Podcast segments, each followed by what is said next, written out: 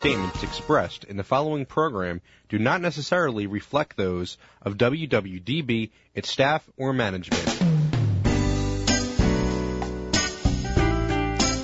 Good day, everyone. Welcome again to another edition of Boomer Generation Radio, coming to you live from the studios of WWDB AM 860 here in Greater Philadelphia and streaming live on WWDBAM.com. Uh, we welcome you to what we hope is uh, another exciting and interesting and informative uh, show here this morning. Um, and a reminder to all of you that that if you would like to uh, send in a comment or question or suggestion for the show, you can email me directly at boomergenerationradio at gmail.com. That's boomergenerationradio at gmail.com. And we're uh, very uh, happy to welcome as our first guest on today's edition of Boomer Generation Radio, I hope, uh, calling in from, I hope, beautiful sunny Tampa, the Tampa area, Dr. David Bernstein. Dr. Bernstein, are you there? Yes, I am. Hey, thank you, Tony. uh, nice to talk with you. Nice to talk with you. How are things in uh, Florida today? Uh, they're the beautiful sunny day with a little chance of rain. Yeah, well, we have um, a not so beautiful, not so sunny day with lots of chance of rain, especially after last night. It was crazy up here, crazy. Anyway, thank you very, very much for joining us. Um, Dr. Uh, David Bernstein, a gerontologist and author uh, of a very interesting book called I've Got Some Good News and Some Bad News You're Old Tales of a Generation What to Expect in Your 60s, 70s, 80s, and Beyond, which is a, a very long title for a very interesting book. So, welcome and thank you for joining us. Thank you. I appreciate the invitation. So, I guess the first easiest question is what what motivated you to write this book? You're a gerontologist in practice in the Tampa area? Correct. Um, I, there were many things that motivated me. Having all these stories swirling around my brain um, for these many years of experiences that I've had, and and seeing sort of a gap between what I knew as a geriatrician and what I saw my either my contemporaries doing in their lives, and how it affected them, and how their how they addressed their their parents' lives, and how I had to deal with, you know, my patient, my parents aging.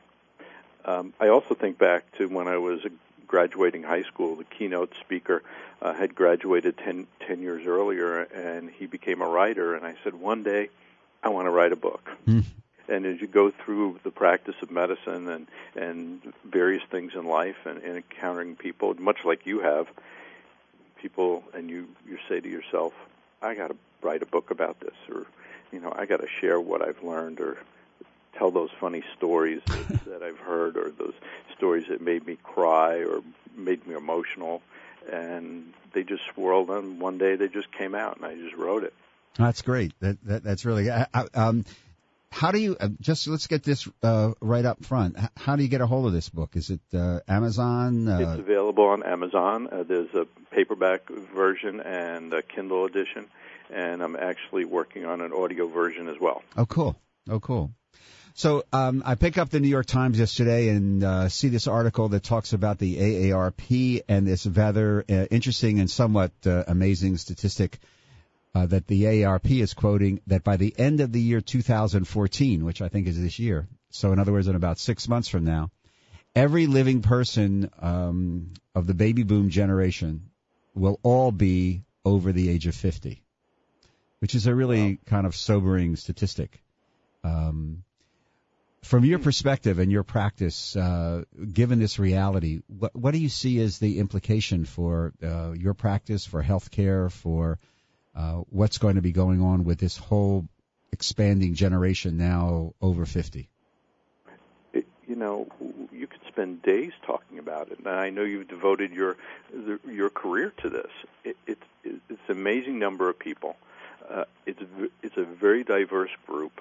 Um, they some still have parents who are alive, which means their parents are in their 80s and 90s, and they're sandwiched in the generation of their kids. Many of these are helicopter type parents that hover over their have been intricately uh, relate, relating to their kids over the years.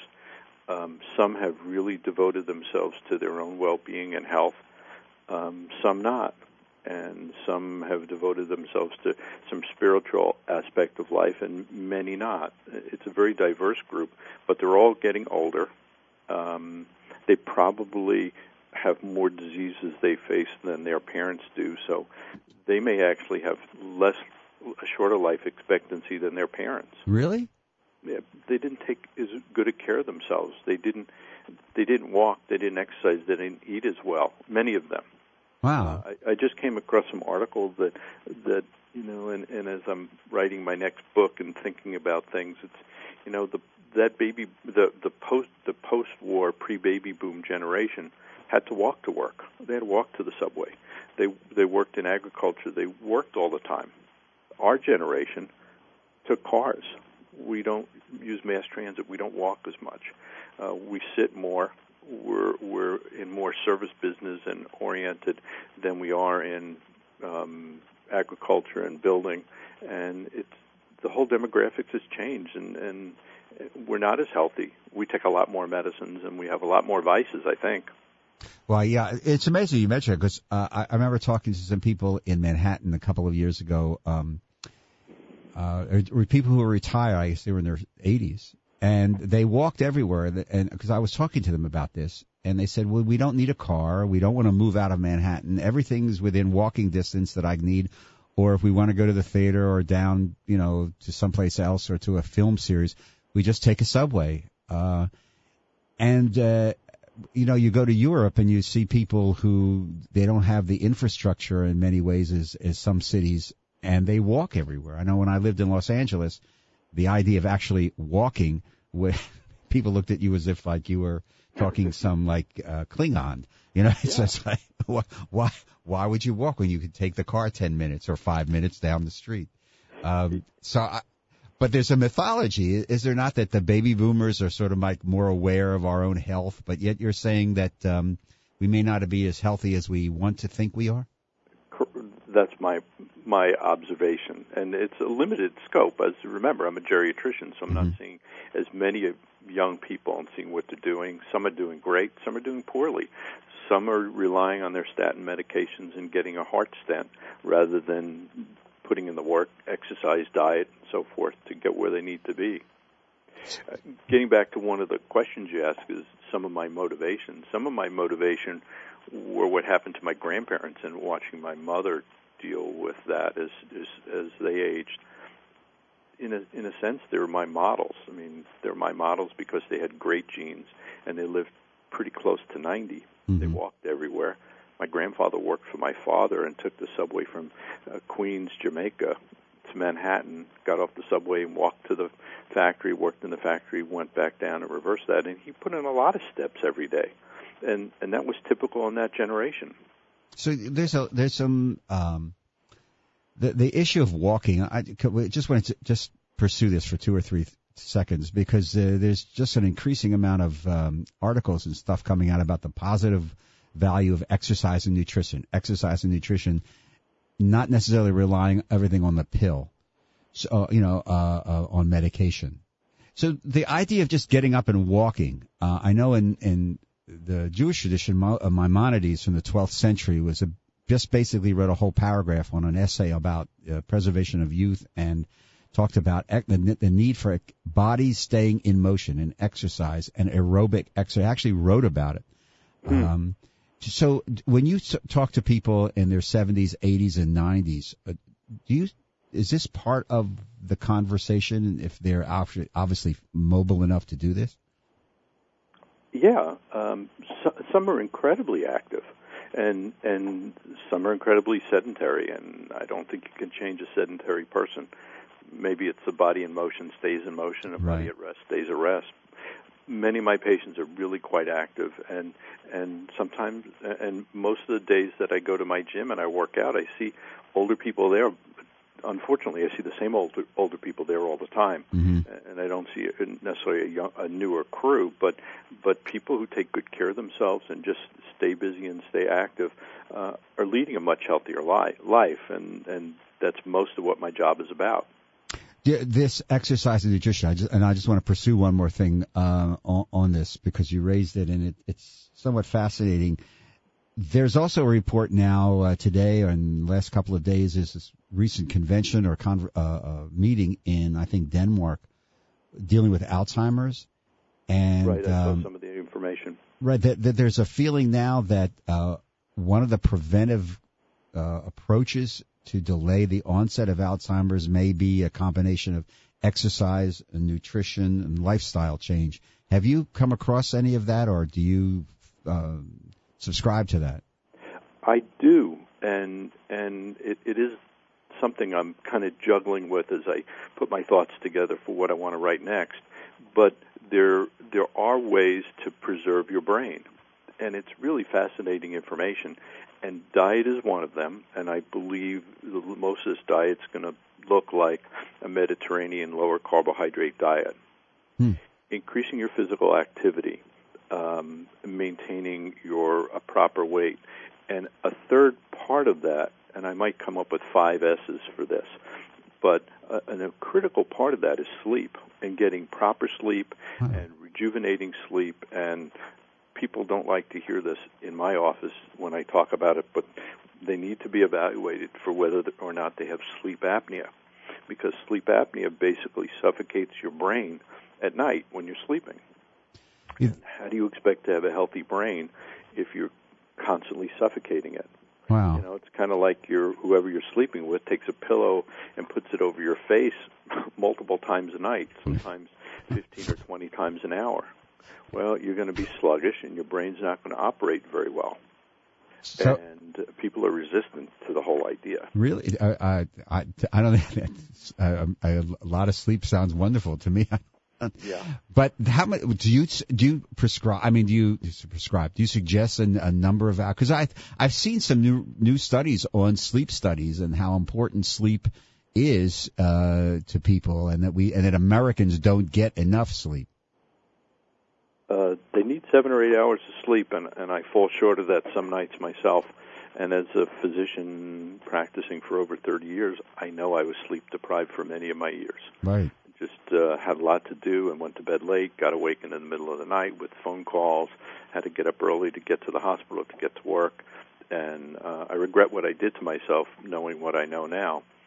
Um, I work on getting my seven or eight hours of sleep, and uh, I encourage my patients to do the same. Wow. And you know, think about the the downward spiral that a, a patient and their family has when when they get memory disorders and Alzheimer's disease. They don't sleep well. They're up in the middle of the night. Uh, their their day night gets all mixed up. Their now their partner is is involved with that, and and they're sleep deprived, and and things just spiral out of control. I'm sure you've seen that in your career and in what you Oh, absolutely, absolutely. you know, and it's like, how am I going to stop this pattern? Really hard. We're speaking with Dr. David Bernstein, uh, the author of I've Got Some Good News and Some Bad News, You're Old Tales of a Gener- Geriatrician, What to Expect in Your 60s, 70s, 80s, and Beyond. We'll be back with Dr. Bernstein in a moment.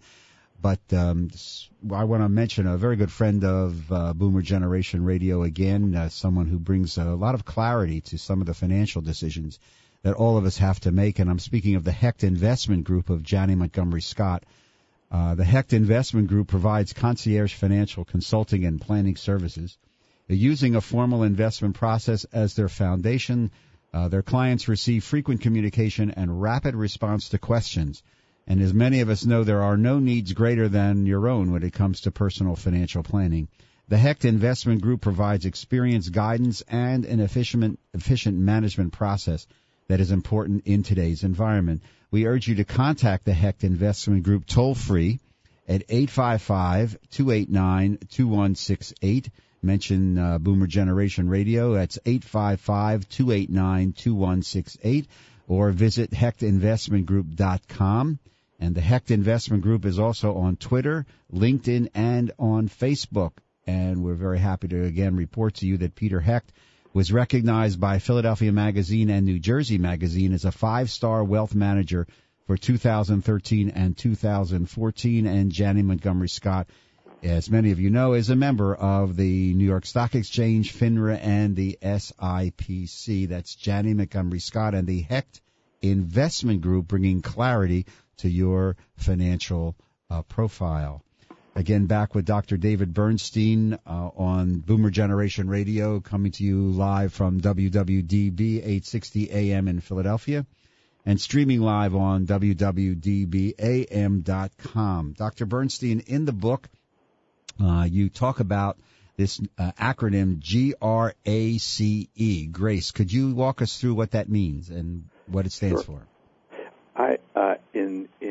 My process of evaluating and talking to my patients who've lived this longer, happier, healthier life, um, it, it was as if I did some group discussions and, and panel discussions with lots of these adults, and when I would ask what were the features that led to this longer life, they continuously came up with the same five items. And and G in GRACE stands for goals or having a purpose in life. And doing something, doing something at work, doing something with your family, having some purpose when you get up every morning is just so important. And patients would tell me stories about what that activity was in their life that kept them going and how important it was. Uh, R in roots in GRACE stands for roots, and it's your DNA. It's it's knowing what your roots are, and they may be spiritual roots, but also your DNA.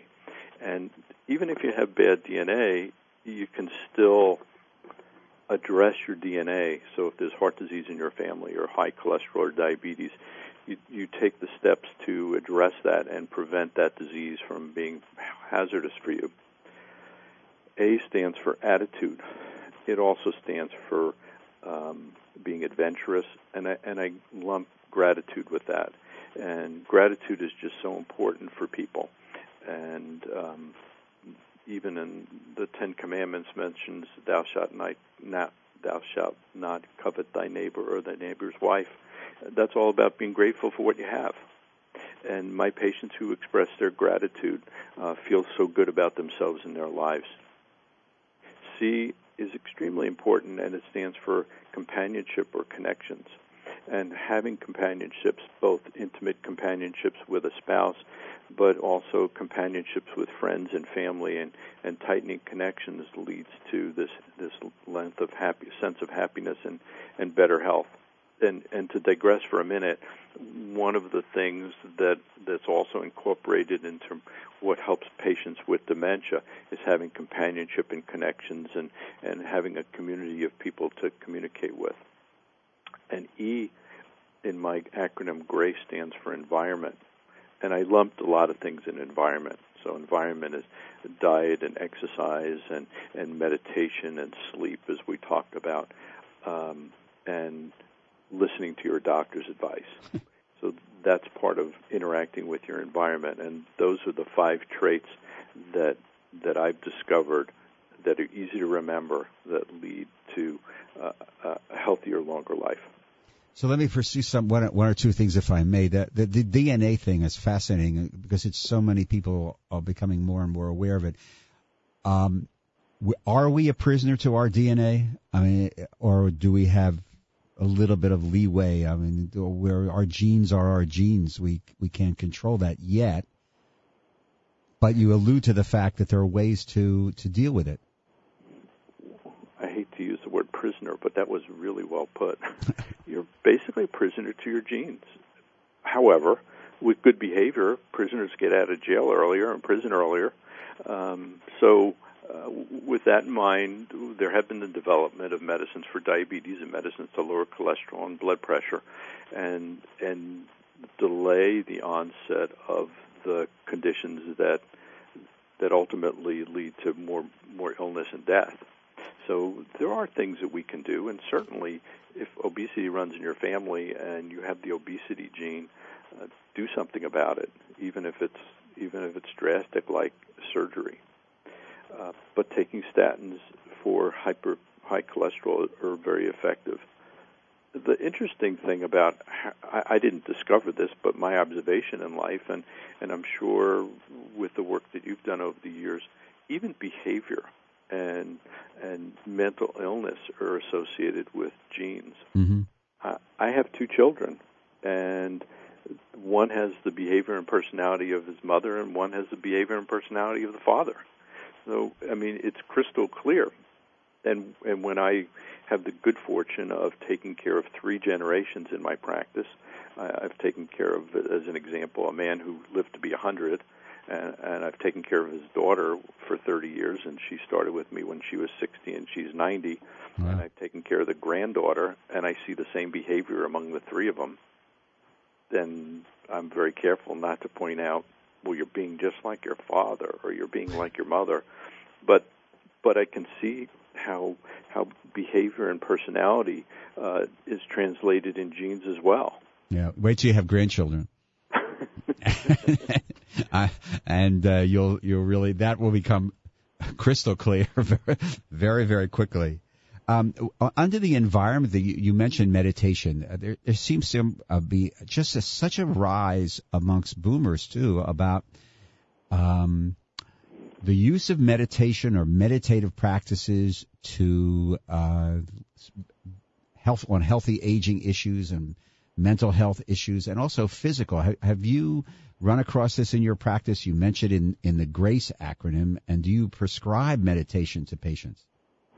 I, I have for a really long period of time, although the generation, the the post-war, um, the the pre-baby boom generation mm-hmm. are, are not a group that's particularly who are my patients, but they're not particularly into meditation.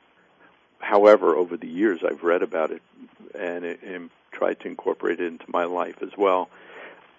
I believe the baby boom generation is more inclined to do it. Meditation started to be a focus uh, when I was in college in the 1970s. So, so, and that's a boomer generation right. college around then. So it was it was a practice, and it was introduced then. Um, there was a really interesting book written by Herbert Benson. Right. It's about 30 years ago. Mm-hmm. It's one of the best examples of how meditation and how that's the science of that um, was real, and he stuck with doing that as as his career. Um, and it took away the this the sense that this was um, from a different culture, either Indian or or Asian uh, culture, and and made it more Americanized or made it more you know here's what happens physiologically when you meditate, and it's it's not a religious type thing. And, no. uh, uh, I think boomers have embraced that uh, more than the older generation. Oh, there's no question about that. Yeah, and more and more and more. In in in the book, you have this uh, very interesting comment that um, the conversation of taking the keys away from your older parents about driving is the most difficult subject a child can raise with their parents, even more difficult than talking about funerals or end of life decisions. Can you comment on that? That's a great great uh, great paragraph that you wrote. Children children are paralyzed in dealing with this issue with their parents, and it's it's phenomenal. It, it's just amazing that they can have. Oh yeah, we have a great relationship with my parents, but I can't take away their keys. um, I it's it's unex- unexplainable. I don't I don't I don't really get it myself, and um, they almost want them to have a minor fender bender so they don't have their car and they don't want to approach it. They they take every avenue away from approaching it head on. It, it maybe it's like, well, he changed my diapers or she changed my diapers. She'll never listen to me about driving, or you know, she drove me everywhere. I can't take those keys away, and the consequences are devastating and and they just it's really a cop out in terms of dealing with it, and it isn't easy. Believe me, I, I talk about it as if it was the easiest thing to do. It's not. Oh no, no. If those of us have had to do that, know that it's not an easy thing to do at all. It, it's taking it, it it's visual visioned as taking away their entire independence, right. their entire life, breaking every connection they have. They can't even go to the you know the things, the excuses that that my patients who shouldn't be driving tell me. I just go to the grocery store. I just go to the hairdresser. You're the only person I come to see. You're the only person I drive to. But you know, it's like you can't see out of your left eye. You can't turn your neck. Your reflexes are slow, and you're 90. You can't be continuing to drive and they've they've enabled themselves to be in an environment where they must drive. They haven't moved to a retirement community where driving is available. Um, unless you live in a big city, there's limited mass transit, so that there's not an opportunity to say, "Well, go on the bus." hmm and uh, cabs and Dart and all those other kind of public transportation are, are hard to use and and it's a spoiled generation where they always had their car and they can't wait for a cab and they don't want to be tied down and I hear every ex- excuse in the book but I see some terrible people driving Do you ever tell them just point blank a, a patient, uh, let's say an, an 88 year old person who has what you've described? Do you ever just point blank sit down in your office and say, for your uh, if you want to, you just can't drive anymore. You're a danger to yourself and you're endangering everybody else on you know Route 19. you know Route 19 huh? Yeah, well. Um, yes, I do. Um, I, and I have to. I, I have to say that sometimes I cop out myself. However, here's my most recent experience, and and it, it's an interesting one because number one, he's one of my friends. He happens to be an older friend of mine, but there's a group of us who get together, and he's the oldest in the group, 81, who, who's getting dementia, and was in a little fender bender and had been going out while his wife was at work and going places that he couldn't even explain why he was going over to Tampa for a sandwich. I mean, things that didn't make sense. And he had this fender bender. And my response was, okay, if you think you can drive, I'm going to send you to a place in this in this town. It's not far. It's associated with the hospital, and you'll have a driving test. Actually, it's more of a computerized driving evaluation, and it it will give me a result and indicate how likely it is he will pass or fail a road test. And so I agreed with him that uh, he would go and do that, and we would abide by the results of the testing. I, do, I know I will be speaking to him at his appointment later this week, and I will be basically telling him, I've already told his wife, that he failed the test and that he's not going to be driving anymore. Wow. And as a doctor, I have to confront that and just say, no more. You Where's- cannot drive. You're at a risk. Your wife is here. Your family's behind me, and you're not driving anymore. And we'll put into place whatever kinds of transportation needs you have so you can get from place to place, but you're not driving anymore. Dr. That's David part that you Bernstein, uh, uh, the author of I've Got Some Good News and Some Bad News, You're Old Tales of a Geriatrician, What to Expect in Your 60s, 70s, and 80s and Beyond. Dr. Bernstein, before we run out of time for this segment, uh, again, how does somebody get a hold of this book? Uh, it's available on Amazon, and I do have a website, and I encourage people to visit my website and and sign up for my newsletter and read my blogs because I address some of these things as they they come up every couple of weeks. I write a blog that uh, about what went through my mind for the prior couple of weeks, and um, something new comes up all the time. What's the website? What's my the web? website is www.davidbernsteinmd.com. www.davidbernsteinmd.com. Correct. Dot. Um, last question. So, in your practice, um, dealing with this generation, uh, 60s, 70s, 80s, and beyond, to, to look at the subtitle of your book, uh, how important is it when you're talking to people about their, their life moving forward? There's a sense that these individuals come to you and say, you know, something, Dr. Bernstein, I realize at this stage in my life, um, I have to let go of the regrets. I have to let go of the what ifs of my life. Uh, because if I don't, it's gonna, it's, it's, it's a negative. I just want to live for the day. I want to live just to be with my friends, my grandchildren. But it's time to let go of all that stuff. Does that come up anytime? my patients know that there's that little spiritual part of me um, that I'm available to talk to them about. Um, no, it it doesn't. However, it it did for me as I was writing my book. Ah, So there was a cathartic thing for me, and and I and I do approach it a little bit differently because the emotion of regret is a horrible emotion, and and I rec- I I make it a point with my patients, at least from the medical standpoint, of of of approaching it so things don't turn into regret. I'll, I'll do it medica- medicine wise, but I'll say, you know, there is a possibility you can have this condition, and we ought to go through this line of testing. Right. And they say, no, I don't really think that that's necessary. and what I'll point out to them is, I, I want you to consider the fact that I don't want you to have any regret that you didn't do this. It, it doesn't even mean an operation. It means let's do this scan or let's look into this and consider this because years later, I don't want you to have the emotion of regret. Thank you. So regret does come up hmm for me in my practice, but but slightly different than you described. Well, I appreciate I appreciate you sharing your own personal journey with that because that's that's very very insightful. Dr. David Bernstein, the author of I've got some good news and some bad news. You're old, uh, available on Amazon. Uh, the subtitle of this is Tales of a Geriatrician: What to Expect in Your 60s, 70s, 80s, and Beyond. Dr. Bernstein, thank you very very much for joining us here on Boomer Generation Radio. Keep in touch. I hope to speak with you soon, and and uh, take care. Uh, we really appreciate you coming on. Good luck and take Thanks. care of yourself and, and the family. Okay, thank you. Appreciate being on. Take care. Bye. Before we uh, move into our second segment, I just want to uh, bring you up to date and uh, remind you of another friend of our show, 50andbeyond.com.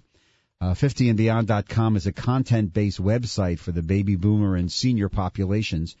Uh, this comprehensive website covers a wide range of topics, including uh, health and wellness, uh, financial services, legal services, senior services, leisure lifestyle services, as well as real estate and design services. And you can also find fascinating stories on the local, national, or global stage. 50andbeyond.com is committed to connecting you with the most highly qualified and respected professionals in the greater Philadelphia and southern New Jersey region. And once you're on 50andbeyond.com, be sure to sign up for their informative newsletter. And you can also check out their community calendar for special events in our area. 50andbeyond.com also offers a free Ask the Expert page where you can ask your own personal questions on a wide range of topics and get those answers straight from these experts. And listen, if you hate sitting around and reading off a computer screen, don't worry because 50andbeyond.com has you covered. Paired with the website, 50andbeyond.com also produces a free bi-monthly printed magazine.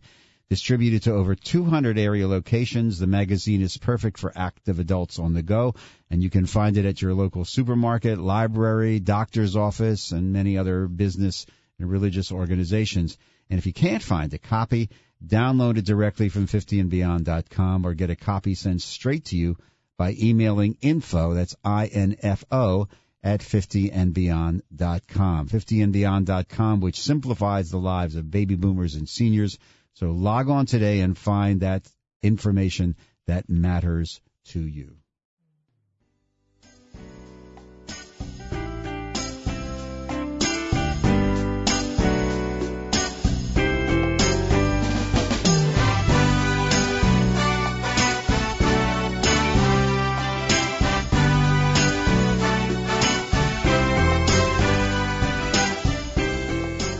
Welcome back to uh, our second segment um, on Boomer Generation Radio here on WWDB AM 860 and streaming live on WWDBAM.com.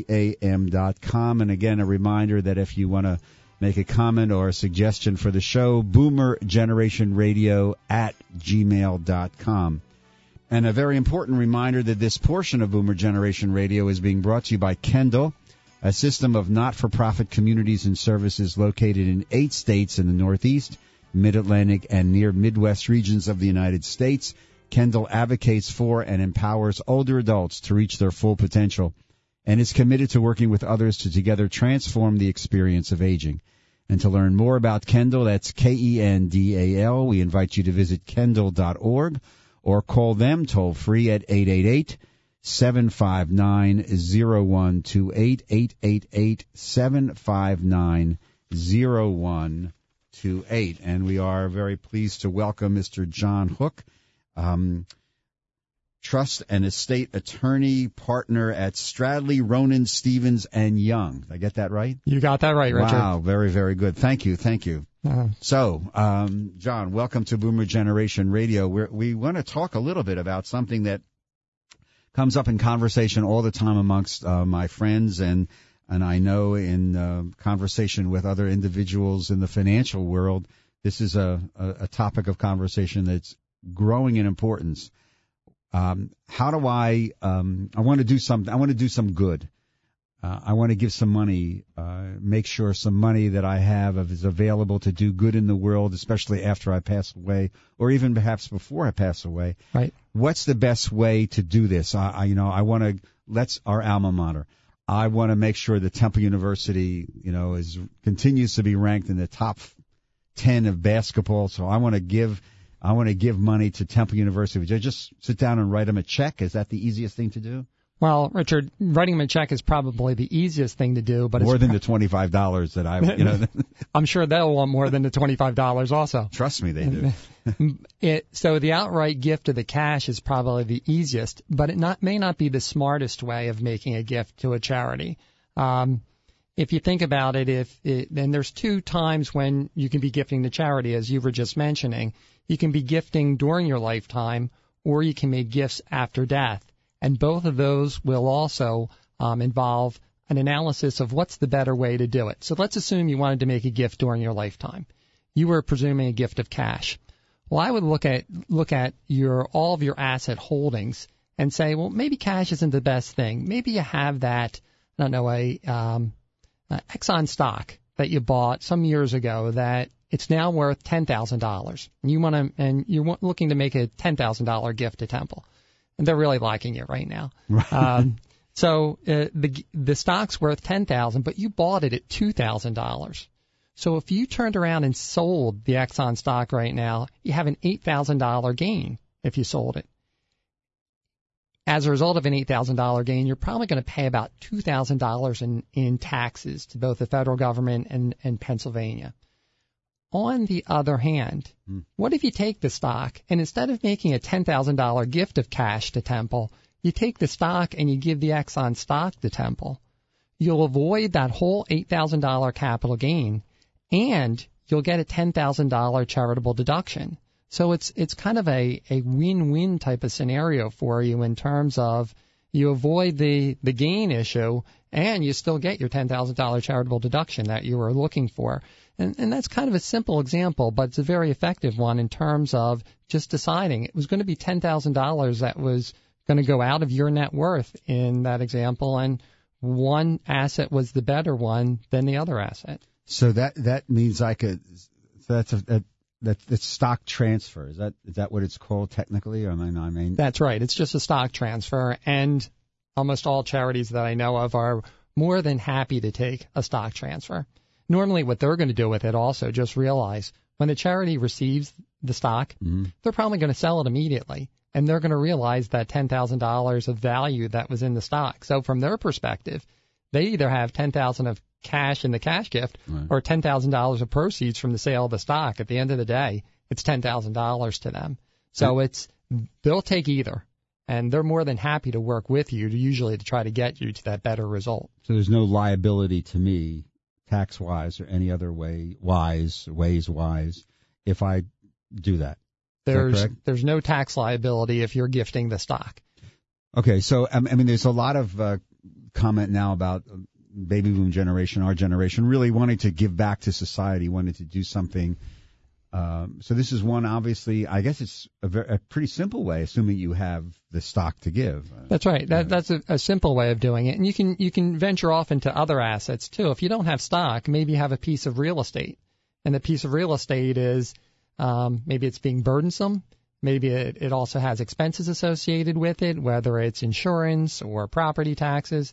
And it's also been appreciated in value so that if you sell the real estate, there's a gain associated with that sale well, perhaps you choose the real estate instead to make the gift. Now, the real estate may be a larger value. We may be talking about bigger numbers. Mm-hmm. But at the same time, if you're looking to be generous and specifically charitable in this case, um, the, the real estate's another particularly interesting asset. That would be one, though, when we're looking at the charity, you really have to check with your charity with regard to real estate because some charities will accept and some will not and depending upon the type of real estate that it is that you're trying to give to the charity, they may not want it. I had I had I had the donor that wanted to give a um a gas station to charity. Right. Yeah. yes, right. The, yeah, 20 acres of swampland, yeah. right? It may not be the, the most desirable. And mine was the proverbial Superfund site that the oh. that the uh the donor wanted to get rid of. Yeah. Yeah, that's very uh, very generous of them. Yes. Yes. I hope they weren't too insulted when the charity said no thanks. Uh, no, I think they understood why the charity Oh, said no okay. thanks.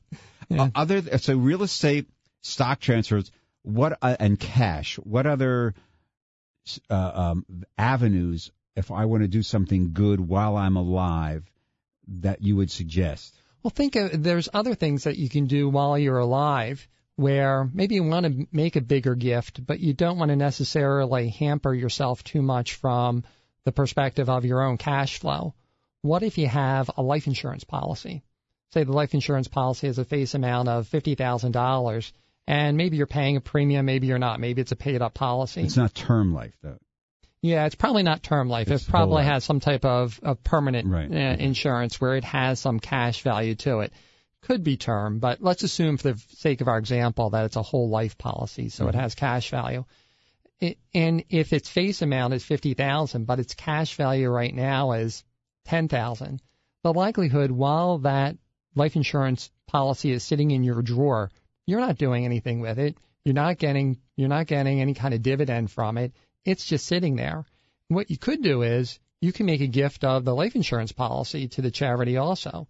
And if the value, if the current value of the life insurance policy, the cash surrender value generally is what it's described as, is worth $10,000, but the death benefit is $50,000, the charity may hold on to it until your death and otherwise realize the $50,000. Or kill you. Uh, well, well, No, I'm sorry. strike that from the record, we'll hope that they won't do that. please. But the other, the um, and there's two ways of doing that. You could just simply name the charity as the beneficiary, Right. but in naming the charity as the beneficiary, the advantage is, well, the disadvantage is you really don't get any charitable deduction up front, right? You've, you've named the charity as the beneficiary, but they're not going to get their fifty thousand until you pass away, which hopefully will be a long time away. Uh, So the disadvantage is there's no charitable deduction at that point, but the advantage is if you decide to change who the beneficiary is, you could change the beneficiary at any time. The other option is transfer the ownership of the policy to the charity today. And if the policy is worth $10,000 but has a face amount of 50,000, the charitable deduction in giving that policy to the charity will be its current $10,000 value. So now the charity owns the, the policy. And to address your question and then potentially knocking you off, what you agree with the charity that you'll do instead is each year you'll donate to them the amount of the premium. So maybe the th- the policy has a thousand dollar premium associated with it. You'll make a donation of a thousand dollars to the charity, get a charitable deduction for that premium amount, a deduction you're not getting today when you're owning the policy. So you, you the, the charity now owns the fifty thousand dollar policy. Each year it needs to make a thousand dollar premium payment. You donate to the charity the thousand dollars each year. You get a charitable deduction, and so your your thousand isn't really costing you a thousand dollar premium isn't, isn't costing you a thousand anymore. It's costing you a thousand less the tax savings on that because of the charitable deduction that you're getting for it. And finally, at your at your demise, the charity gets its fifty thousand dollars, and you've had a charitable deduction up front, and you've been getting a charitable deduction year by year. So it's kind of a win-win scenario, both for the charity and to some extent for you as a donor, because that asset really wasn't doing a whole lot for you. So this may be a very simplistic question.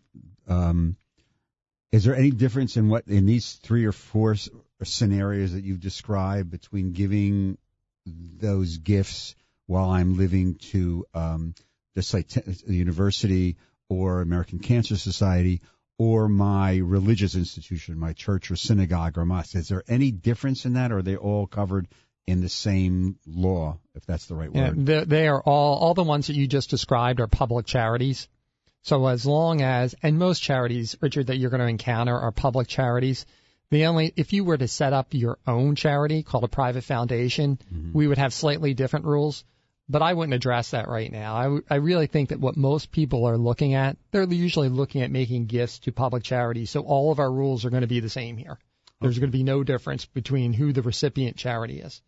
Wow. Okay. That lot, lots of really good information, and I hope some development officers of synagogues and churches are listening. So uh, that's really a good idea. I mean, we're we're with Mr. John C. Hook, uh, trust and estate attorney, and uh, partner at uh, Stradley, Ronon, Stevens, and Young here in Philadelphia. And I just want to remind you that this portion of Boomer Generation Radio is being brought to you by Kendal Outreach, uh, serving the field of aging by raising public awareness and advocacy around important issues of older adults. Through education, training, and implementation of comprehensive approaches to safe, individualized, long-term care practices, Kendal Outreach has been sharing Kendal's approach to quality care with consumers, advocates, providers, government agencies, and related organizations since 1989. And to learn more, once again, we remind you to visit kendal.org. That's K-E-N-D-A-L dot org. And then when you get there, click on outreach. That's kendal.org. Uh, back with Mr. John Hook talking about all this um, maze uh, for those of us who are uninitiated in this, uh, of dealing with charitable giving and the desire to really want to do something good in the world and um, make use of some assets.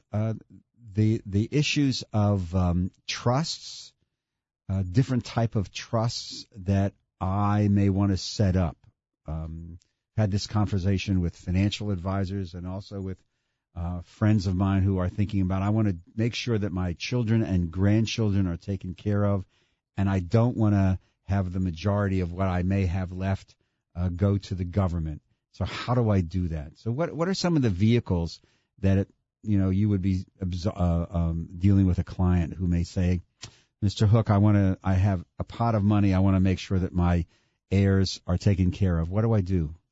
Well, uh, commonly the first thing you'll want to do is make sure that you have a will that otherwise disposes of, of those assets in a way that you want to have them disposed of. Can, I uh, sure. the will? We just take it uh, take it for granted. Maybe that's the wrong thing. That most people have wills. Do, do most people have wills? Richard, surprisingly, uh, whether we're talking about somebody who has a little money or a lot of money, I'm surprised constantly at how many people do not have wills. Really? I really am, and it I'm, it shocks me even, me. even when I look at some wealthier individuals and where you're talking about the tax savings that you're you're really alluding mm-hmm. to in your question.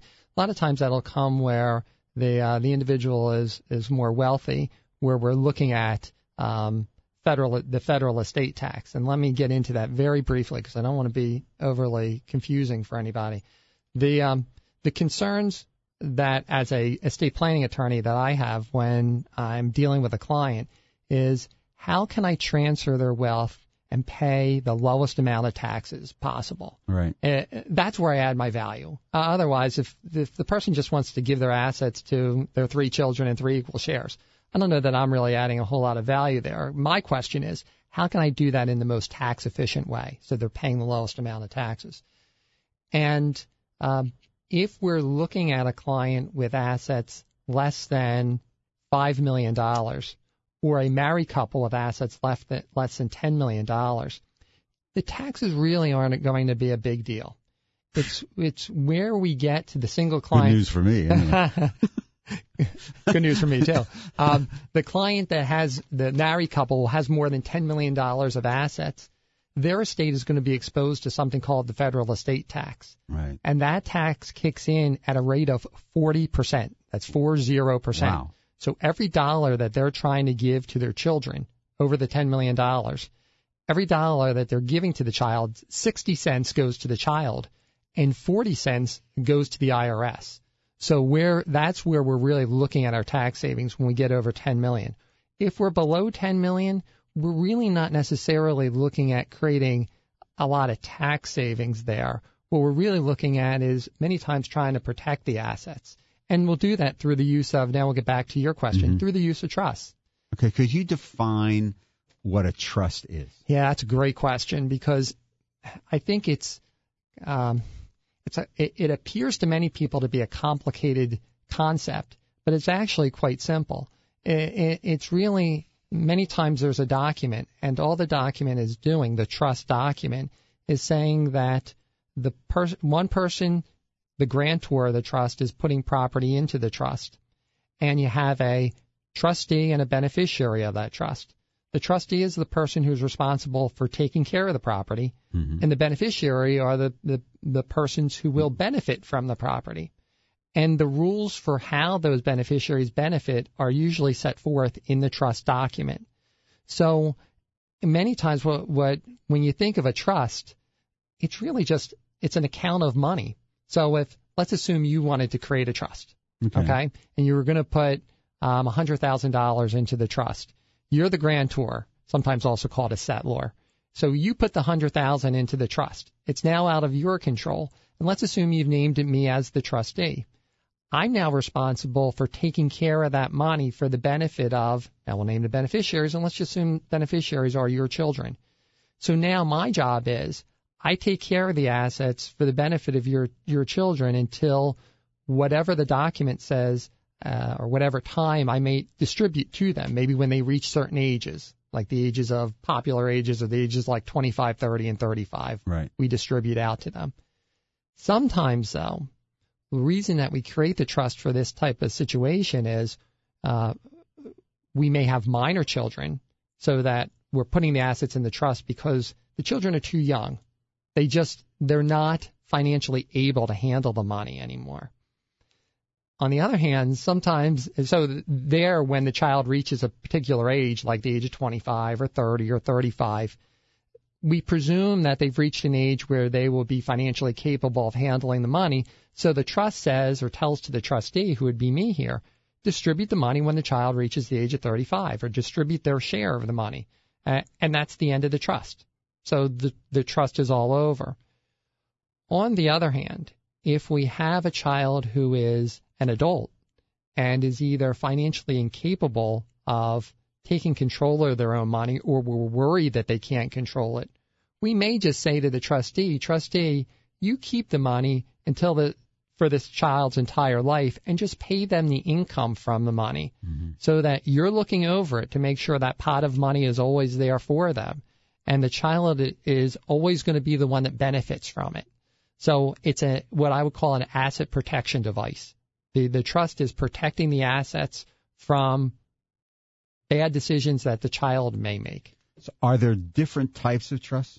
There are different types of trusts, and I'm setting up pretty much just a a simple, straightforward, um, uh, non-charitable trust in what I just described to you. Uh, tried to make it as uh, simple as possible Right. in terms of its its provisions. You can make these types of trusts a lot more complicated. Um, you could have the trust, for example, you could have the trust continue for your children's generation and never distribute out to them.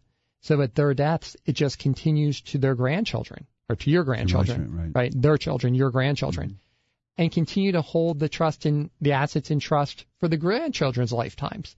And at their deaths, distribute to the great grandchildren. Wow. A trust like that is called a dynasty trust. And unfortunately, guys like me and the trust and estates attorneys, we put all these fancy labels on these types of trusts. Um, and I think many times it ends up confusing our clients. Uh, I, I like to instead describe exactly as I just did what the trust is actually doing because the description many times is a lot easier to understand than these um, ambiguous descriptions that we give to our trusts. So we're starting to wind down uh, uh, time wise. So there's one other term that I think you deal with um, that I, I'm, I'm going to ask you if to to hopefully give us some explanation of it, because a lot of boomers uh, may be working with their older older parents, their parents, their finances may be running down. There's this huge fear of you know people outliving their money. Um, uh, somebody will say, well, let's talk about developing an annuity. So could could you just explain to me what an annuity is and how that fits into what we're talking about? Okay, there's there's two types of annuities. There is a just a uh, well, there's let me I go back. There's actually probably three types of annuities that I could describe to you. There's the non-charitable annuity. So this is where the person that wants to create the annuity, the parent, is going to usually to an insurance company and and giving the insurance company a sum of money, say the sum of money, go back to my hundred thousand dollars, giving the insurance company a sum of money in a in exchange for an annuity contract. And there can be two types of annuity contracts a variable annuity or a fixed annuity. A fixed annuity is the simple one. The, the, in the fixed annuity, the, the, the parent gives a hundred thousand to the commer- to the insurance company and the insurance company promises to pay to the parent a certain amount of money for the each year for the rest of the parent's life. And maybe the amount of money would be eight thousand dollars a year for the uh, the parent's life. And let's assume the parent is 80 years old. Mm-hmm. That might be a reasonable uh, calculation. And and that's how easy it is. There's nothing more involved with that, but just recognize when the parent dies, there's nothing coming back to the children. Right. So it's it could be a good deal if the parent lives a nice long life, uh, and now the insurance company has to pay a lot more back than a hundred thousand, or it could be a bad deal if the parent dies in the next year because they didn't get anything back. Right. The other type of annuity is a variable annuity, and variable annuities are they tend to be latent with fees and they really are one that that you have to think long and hard before getting involved with. That is that would be one that um, I, I generally am not I'm not one that's otherwise recommending as a trust and estates mm-hmm. attorney. Mm-hmm. Let me jump over though. There's there's a third type of annuity, and it'll wrap up with regard to where we started in terms of gifts to charity what an individual could do with that hundred thousand is instead of entering into an annuity contract with an insurance company, they can go to their favorite charity, say Temple University, and they can take that hundred thousand to Temple and say to Temple University, I'll give you the hundred thousand if you promise to pay me a sum of money for the rest of my life, this fixed sum of money. And now Temple University will say, that's a good deal for us. We will take your hundred thousand and we will pay you X amount. And normally that amount that they're going to pay is based upon a schedule that we have.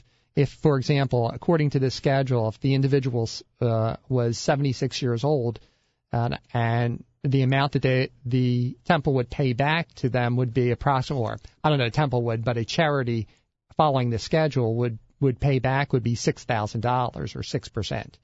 So the the advantage of doing it with a charity is there's a charitable deduction immediately up front with regard to that gift to the charity of the $100,000 that not only does the individual get the $6,000 a year back, but they also get a charitable deduction on day one when they create the annuity. So it's another way of, of doing good, quote unquote. Doing good and getting something back at the same time. Mr. It's John a, Hook, uh, attorney and partner at Stradley Ronon um, Stevens and Young here in Philadelphia trust and estate attorney. I want to thank you for really a lot of information, uh, sort of like an introduction to uh, trust and its and estate planning 101. So thank you very very much, and a reminder to all of you uh, that this portion of Boomer Generation Radio has been brought to you by uh, Kendal, the system of non-for-profit communities and services advocating for and empowering older adults to reach their full potential